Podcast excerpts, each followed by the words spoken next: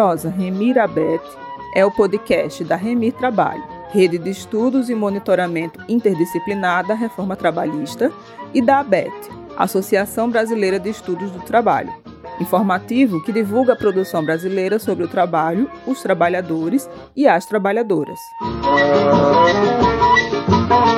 Durante o mês de maio, a prosa Remia Bet trará a série de podcasts sobre trabalho na pandemia.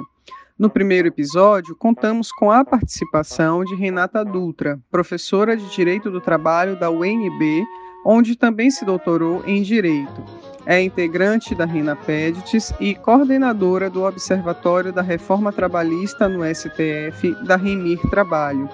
Explica aí, Renata, como é que podemos falar em liberdade para trabalhar no contexto da pandemia? O que tem nos causado preocupação e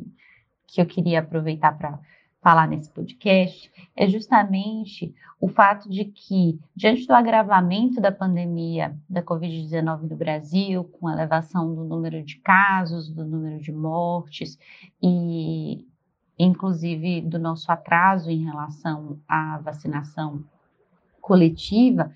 é, a, as medidas, a suscitação da necessidade de medidas sanitárias mais enérgicas, como lockdown e práticas de isolamento social mais rigorosas, têm sido é, recebidas né, por um certo discurso público que faz parte, inclusive, do repertório das autoridades do Poder Executivo Federal, de que essas seriam medidas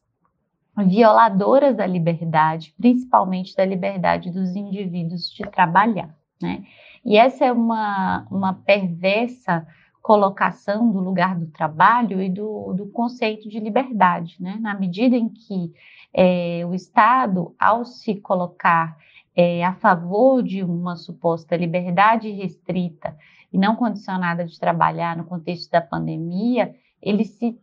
se coloca fora da equação, né, sobre a, o trabalho protegido no contexto de uma pandemia e, ao mesmo tempo, também é, elimina a dimensão social e coletiva do problema que está relacionado à pandemia. Né? Então, a defesa de um direito ao trabalho, enquanto uma escolha individual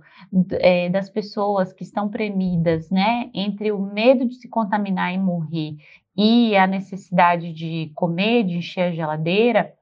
é, ela é uma, essa é uma forma de narrar e uma equação que tira completamente de cena o papel do Estado, né, enquanto garantidor de direitos sociais, o papel do Estado enquanto é, regulador, regente de políticas públicas, de políticas sociais, e o próprio papel da sociedade, né, na construção de laços de solidariedade e no enfrentamento coletivo de problemas que têm natureza coletiva, né? É, ao desresponsabilizar o Estado de lidar né, com políticas de manutenção do emprego, de serviços públicos e de políticas de assistência no contexto pandêmico, né, colocando o indivíduo, convidando o indivíduo ao sacrifício individual para conseguir sobreviver, nós estamos negando completamente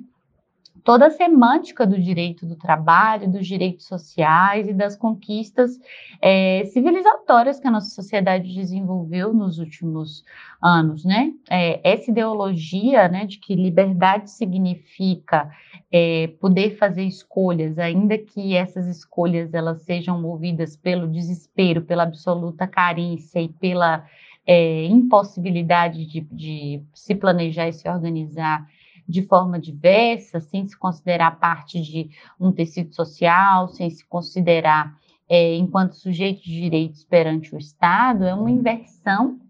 e um resgate do discurso é, liberal em sua forma mais é, bruta né, e violenta, que certamente é insuficiente para que possamos lidar com o contexto de um, uma crise sanitária e econômica com as proporções que estamos vivendo. Né? É importante dizer que é, é, necessário que sejam adotadas as medidas de proteção da saúde coletiva nesse momento, é necessário é, conter a pandemia e é necessário que o Estado ampare as pessoas de políticas sociais para que essas pessoas possam aderir a essas medidas sem se sacrificar individualmente, né? Então, aumentar o valor, considerar um período suficiente para o auxílio emergencial é imperativo em associação com as medidas de restrição é, da circulação de pessoas e do funcionamento da economia nesse momento. Né? Argumentar a falta de recursos é um completo é, absurdo e inaceitável quando o que a gente está discutindo são vidas, né? E é importante lembrar também que já foi provado que os gastos com auxílio emergencial têm um efeito positivo sobre a dinâmica econômica, né, na medida em que preservar a capacidade de consumo das pessoas faz com que é, outros setores econômicos é, sejam beneficiados e que haja também manutenção de emprego e renda indiretamente. Né? Liberdade não é sinônimo de licença para se sacrificar, para contrariar medidas coletivas de prevenção e proteção, seja porque o indivíduo que decide é, diante do, do, da necessidade, diante da premência, ele não está escolhendo, ele não está sendo livre, ele está sendo sacrificado, seja porque essa não é uma questão individual, mas uma questão coletiva, uma questão social e uma questão que só vai ser resolvida com a participação do Estado e com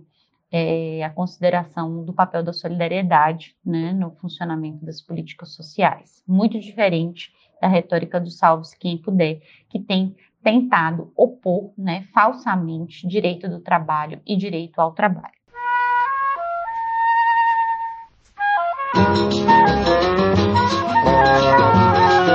Prosa Remir Abet